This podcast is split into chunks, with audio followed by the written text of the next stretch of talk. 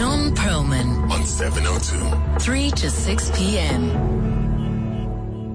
Let's focus our attention now on the United States. It's one year uh, this week since Joe Biden took office in the US. And invariably, when you hit an anniversary like that, there is analysis and evaluation of how he's done. To guide us through this, we say good afternoon to Simon Marks, our correspondent in Washington. Simon, welcome, joining us from Feature Story News.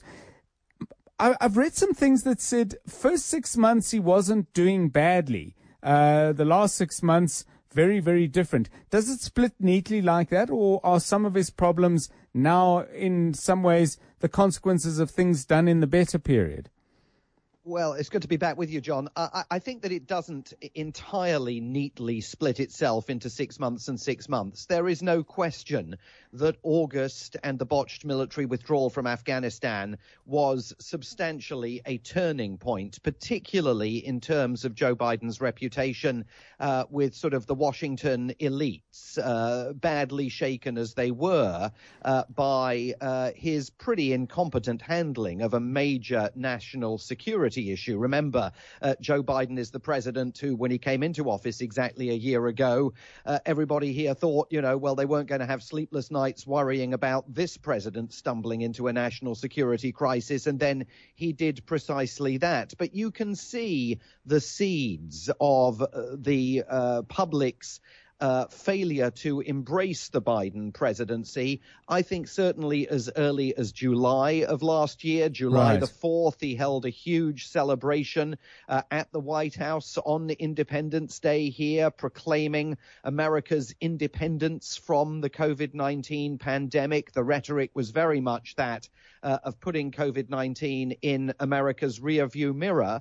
Uh, and of course, that absolutely has not come to pass. So uh, the situation that exists now is that on the first anniversary of his inauguration, Joe Biden is, is, is not anywhere near in the position that his supporters hoped he would be. Record low uh, uh, approval ratings in one poll uh, last week, uh, as low as 33% approval. Other polls still have him in uh, the, the low 40s, but he's underwater on every single issue his handling of national security, of COVID 19, of the economy, with inflation now at a 40 year high, of immigration and of course under fire from civil rights leaders here, particularly over the last few days, uh, for his failure to bring that, from a Democrat's perspective, all important voting rights legislation across the finishing line in Congress. He, in a press conference yesterday, blamed the Republicans for his woes, but the reality is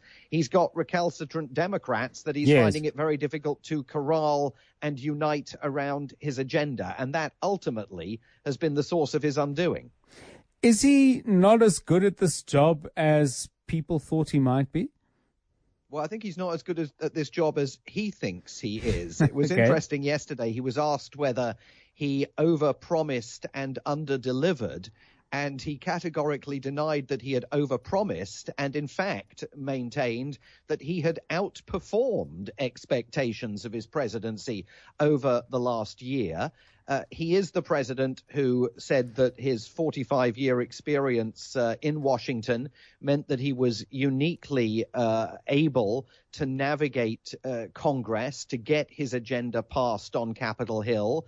Uh, he has, without question, had some big legislative successes, including, of course, the passage of his infrastructure deal, the biggest single piece of legislation uh, to pass Congress since President Eisenhower back in the 1950s built the interstate highway system here in the United States. But so many other bits of his agenda are stuck yes. there because of his failure to secure unity among Democrats, including the other big public spending bill that he hopes is going to pull the, the economy uh, out of the COVID 19 inspired mire. But he conceded last night it's dead in the water and he's going to have to break it up into smaller constituent pieces. So he's not the man he said he was on national security, and he doesn't appear to be the man that he thought he was going to be in terms of navigating Congress. Are, are him and his team able to say this too shall pass? That we we've uh, had we're not going to have Afghanistan again, and uh, uh, the Omicron will come and go, and in between waves, maybe we can get some other things done. or, or is there a fundamental problem here which suggests that if we look ahead uh, to the next presidential election, uh, the Democrats are, are going to be seriously up against it? Well, I think we're going to be able to answer that question definitively in November, because remember, in November of this year, we've got midterm elections, the entire House of Representatives and one third of the Senate up for grabs. The way things are currently fixed for Joe Biden, it is highly likely that the Democrats are going to lose their majorities on Capitol Hill, and you're going to see a Republican comeback. Uh, a Republican comeback that absolutely could pave the way uh, for former President Donald Trump to run for another term in the White House and essentially have a rematch against President Biden in 2024 as he continues uh, to spread the entirely false claim that the 2020 presidential election was rigged. So Republicans are supremely optimistic that after the November midterm elections this year, they will be able to stop Joe Biden in his tracks because if the Republicans secure control of Capitol Hill, Joe Biden will get nothing done in the back two years of what he still seems to think is going to be only his first term in office. So the window, in other words, for turning things around is extremely narrow. If they want yes. to get any of those Build Back Better things passed through Congress, they need to do it now because the clock is ticking as we hurtle towards November and that date with the voters, which will be a referendum on Joe Biden's presidency. Thanks so much. Simon Marks on the line to us from Washington. His reflections on one year of Joe Biden being president of the United States.